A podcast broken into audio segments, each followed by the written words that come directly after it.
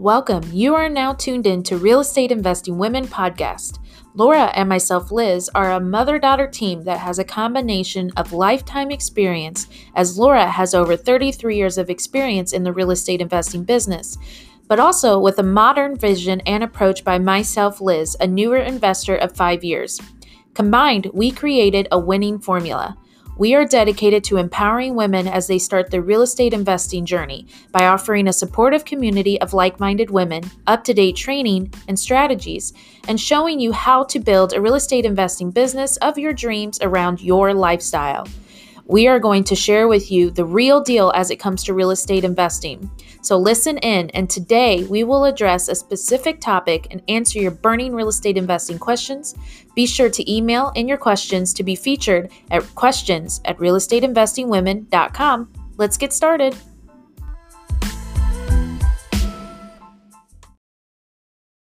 Hello there, this is Laura Alameri, and this is a quick podcast I want to do about real estate investing forecast for 2020 and specifically what does it mean for a real estate investor okay?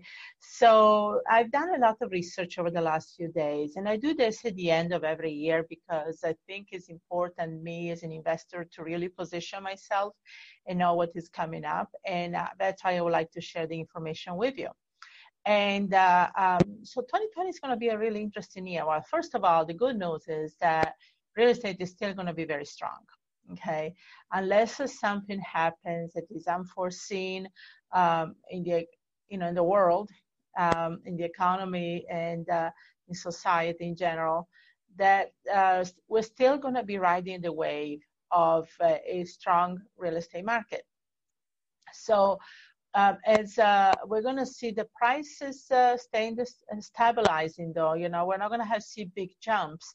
And actually in some parts of the country we are going to see a little bit of a price decline. Uh, there are some markets uh, realtor.com has recognized it will be declining uh, like san francisco south florida especially the miami area st louis. And so there are some markets that are going to see some adjustments because they inflated a little too rapidly over the last two, three years. So the, that also means that the inventory, though, is going to also tighten up. And this is interesting because it's not tightening up um, for the reasons you might think, um, but it's because of the um, perceptions of people that are going to change and they're changing in society. So we have two main groups of people. We have the millennials and we have the baby boomers. Now, the millennials over the last few years, they were still on the fence as far as buying a house because they saw what happened to their parents 10, 12 years ago when the economy uh, went down, when the housing market went down. So they were on the fence line, they prefer renting. But over the last year or so, we have seen a confidence rising on the millennial side.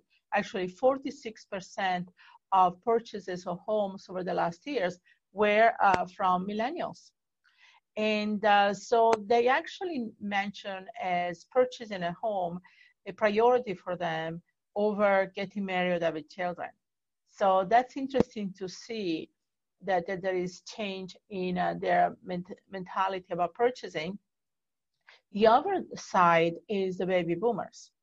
Um, the baby boomers are historically, they were actually downsizing, right? When they became empty nesters, when the children moved on. Now they don't, not as much. They're actually holding on to their residence as an investment and uh, and uh, they're purchasing a second home uh, for other places that they want to live. So this is interesting, right? So we have the millennials coming in the market stronger than ever, and we have the baby boomers who are not really letting go their residence. So that is what is causing some tightened inventory. And then we, uh, the new construction is not keeping up with the demands. Especially in certain markets, there is a lot of migration to certain markets around the country uh, like in South Florida, for example, and the construction is not really keeping up with the demand. So, uh, what does it mean for you as a real estate investor? Say, okay, that's where does it put me here? Well, I think that in 2020, the strategy that's going to be the strongest in real estate investing, the one that's really you're to can make a lot of money, is fix and flip, um, because of the demand of housing, and also there is another thing that's changing in society, where 20 years ago, 30 years ago, there was this feeling of uh, you know, buying homes that were undervalued and putting sweat equity, fixing up the house uh, to uh, for the owner occupant. You know, the people didn't mind to buy a house and needed work before they moved in. Nowadays, um, they seems like everybody has less time and less patience to do this. You know, this is kind of how society has evolved. So people prefer, in general, buying homes that are already fixed up.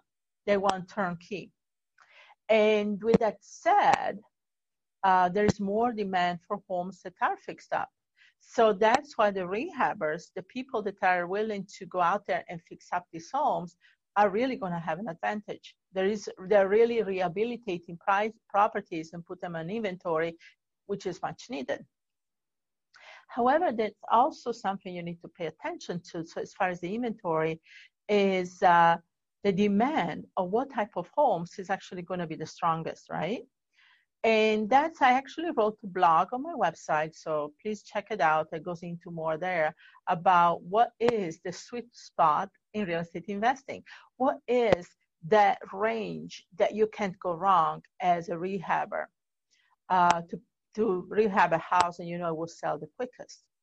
And that's different for different areas. Okay, it depends if you're East Coast, West Coast, Midwest, but it's different in each area. So you have to do some research there to find out what property ranges sell the fastest, less days on the market in your area. And you can get that from the MLS. Um, and also, you know, what are the FHA limits for the loans, right? Because FHA is a government subsidized type loan that is usually helping people, especially first time home buyer, to purchase homes. So you have to pay attention to those uh, numbers because most people want to buy homes. The ones that probably going to buy the most are in the FHA level or less, uh, are in the sweet spot, which changes for the, and it's not necessarily FHA for everybody, right? Because if we're talking about California, for example, um, eh, you know, where there is a lot of money going in and out, it could be a different range. It could be a conventional or even a jumbo loan within a certain range to sell the best. So you have to really check in your area to see what the sweet spot is. So, you know, make sure you read the article on my uh, site. Um, so with that said, as a rehabber, you do your research and now you're to buy homes that you know you can resell within the sweet spot range and still make your profit. Now, as a wholesaler, you need to pay attention what the rehabbers are looking for, right? Because if the rehabber said that the, the, range in your area is three to four hundred thousand sweet spot. And you know that the rehabber has to sell the property for four hundred thousand dollars or less then you need to find homes that at the end of the day when he resells it he can make his own profit which is 10 15% of the final repair value. He has to deduct the repairs holding cost and you have to make your profit as a wholesaler. So you have to do certain calculations to see how much you can actually put this property under contract so you know there will sales for rehabbers. So there is definitely a use of wholesalers here in this market as well. And a lot of rehabbers, the people that are really heavily doing rehabs, they don't have the time or the patience to go look for deals. They prefer connecting with wholesalers who can bring the deals to them. And because they're putting their time, energy better spent in actually rehabbing the properties. So with wholesalers, you want to connect with rehabbers and you want to find out what they want, what price ranges, and you want to bring to them what will make sense for them, which are within the sweet spot. So see how everything is kind of tied together. So this is very interesting. And the other thing is that um, now, there is a range in population that take, you know, no matter what they can't afford, especially in high market, inflated markets like South Florida and California, where um, people, no matter what, they can't afford to get a loan, even FHA, they don't even have, you know, the 3% down payment and closing costs. They just don't have the money. They're still priced out of the market. The market actually squeezed them out. So what do they do? They want to rent. So again, now we go back to saying the rental market for the properties that actually people that cannot afford to buy, the range in rents for people that cannot afford to buy are going to be the highest in demand. Because at the end of the day, if somebody can buy, put a down payment and closing costs, you know, they might be better off buying. But there is a lot of population that's still looking to um, rent. Now, also in areas that are, um, uh, like I said, exploding, uh, some like in Florida where there is so many people moving down here all the time, the rent demand is really high. It's been high for several years now because a lot of people transient that are moving in the area, see how they like it, and then buy. I mean, I did the same thing. I moved to Florida four years ago, and for the first two years, I rented. I just wanted to know the areas where I wanted to live, and then I bought my own residence. But the thing is, I didn't then jump into it right away, right? Because I wasn't really familiar where I really wanted to live. So there is a lot of uh, people that are moving in areas and they're trying to decide what they want to do. And so there is a lot of transients. I mean, American society is much more transient than Europeans are. Um, and so they tend to move but because of the economy and what is going on there is so much going on in different parts of the country people move even more but those are renting okay? So you have these interesting things in the economy and society going on that you need to pay attention to because real estate is a dynamic business okay? At the end of the day it constantly changes it evolves people change and evolve, right? The perception, like I said, what the millennials are thinking, what the baby boomers are doing, you know, it's like a difference. Like I was looking the other day into statistics and um, golf courses, right? Um, people don't play, the millennials don't play much golf like their parents used to. So there are certain subdivisions by golf courses where you have to pay these golf course memberships. And uh, and they give the houses away for literally nothing. I've seen a house for sale for ten dollars. They give the house away because people have to pay these memberships into the golf course and they don't want to, right? Because now I was telling everybody, I says these uh, communities will have to restructure how they do business and and how they allow people into the golf courses because the real estate is not going to be valuable around these golf courses anymore. So it's because of society, how they change. So you always want to keep an eye on that as an investor because it can make totally a difference how you approach real estate. And this is very important to understand in this business. Okay. Now the other thing, and uh, I'm reading my notes here very quick, so that's I'm I'm looking over on the side. Um, the other thing is uh, technology uh, innovative platforms are entering real estate industry, right? So we've seen all kinds of tools and apps and different things coming in over the last few years, and uh, you know some are pretty good, some are not impressive to me, but they're getting better. They're getting so much better, and uh, you know I foresee that in the next few years we're going to see some revolutionary things done with technology and apps as it applies to real estate, and also the reliability of this data that I really don't trust 100%. It comes from different type of technologies apps. However, right now, um, I'm still marrying some of the old school, old fashioned way of doing things with the new way of doing things. And I think as an investor, you have to be very careful with that because and an interesting thing somebody told me is they say, you know, we have all these new investors coming in over the last few years, you know, these younger guys that, and most of them are guys, some women, um, that are coming into the market and they get, go gung ho into wholesale and so forth. And they go into high level automation and the stuff like that. And, um, but the thing is, we haven't seen the longevity of how they conduct their business. Okay. Are they going to stick with the next 10, 20, 30, 40 years? Some like the old timers like me. And, and I think that as things have evolved, because I started in real estate back in the 80s before um, lot of the technology. I mean, our first computer terminals, you know, we had the MLS and uh, even fax machines. That we didn't use fax machine until probably the beginning of the 90s. So before that, we had this weird telex type thing. So you know, we I've seen leaps and bounds in technology since the way I started, and uh, but I've always been very careful about never taking the leap into something, you know, totally different. You know, they say if something works and it's not broken, you know, don't fix it, right? So I've been very cautious of leaving what I know works for something else, even if there's promises that this thing might work better and faster. Yes and no. Um, so what I mean with that is that use some very common sense as far as how you approach technology. Yes, there are leaps and bounds out there. Don't rely on it too much. Work on some old fashioned strategies. Um, don't rely too much on clicking a button and buying a list or of having other people making calls for you that you don't know who they are. You know, be very careful about the quality control of every step of the process. It is your business. Uh, it is your livelihood. It is your money. It is everything to you.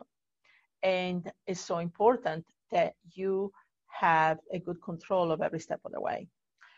So with that said, some apps, that some technology, use it, cool. You know, you're not going to bank on it.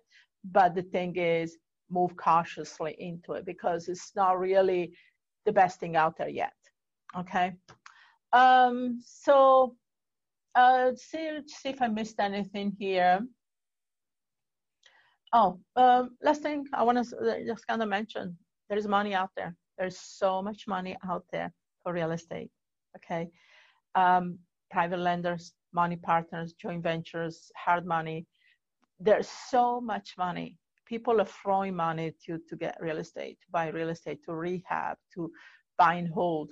I've never seen as much money out there circulating easily, especially in the private sector, private lenders, more than the banks. The banks obviously are regulated and they're still scared, and the, the government is keeping a tight control on what they do because we don't want to have a 2007 again.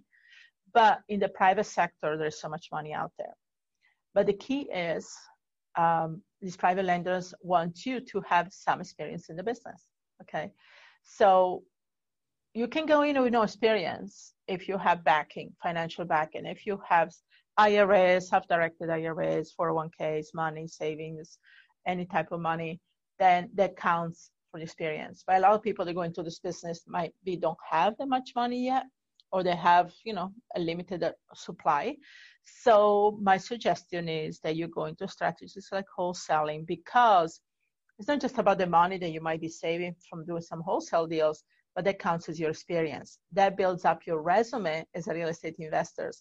And so when you go to a private lender, they're going to look at you differently. If you've done anywhere from three to five deals, that's the norm that they're requesting. They're going to look at you, give you more favorable rates, loan you a higher loan to value on the property, even go up to 100% financing in asset based lending, meaning you don't have to have a job or income or nothing. They just want to see some experience. And the easiest way to do that is with wholesaling. So keep that in mind if you're in a position where you don't have that much capital or you don't have a job and you really want to get going in the business. Okay. So hopefully this was some good highlights and recommendations. And uh, so go for it. 2020 is a great year in real estate. You can make a lot of money. You can position yourself very strongly before you know the next recession, speed bumps hits always does. Every 10 to 15 years, we have and nothing to be scared about. I don't foresee it's going to be as big as 2007 because there's a lot more regulations and things in place to protect us from that. But it's, something's going to happen. And don't be scared. As a real estate investor, as long as you keep an eye on what's going around you, and uh, you keep an eye on the future, and you position yourself in a way that you know what you're doing, and you're not too overconfident or too risk much of a risk taker, you'll be fine. You'll just be fine, and you're going to be thriving in the business um, for the next 30 years, 40, 50, you know? So great. Hopefully, this was helpful. Don't forget to check my website at uh. I have a ton of articles and webinars. And if you do want to talk to me, uh, please do schedule a call. You will find links on my website to schedule calls with me. And uh, I have live events, retreat coming up. I always have retreats at the beginning of the year, three-day retreats where we actually get hands-on on different type of training strategies. And I invite everybody from all over the country to spend three days with me working together. So thanks again. Have a great new year. Look forward to 2020 and I will talk to you soon. Goodbye.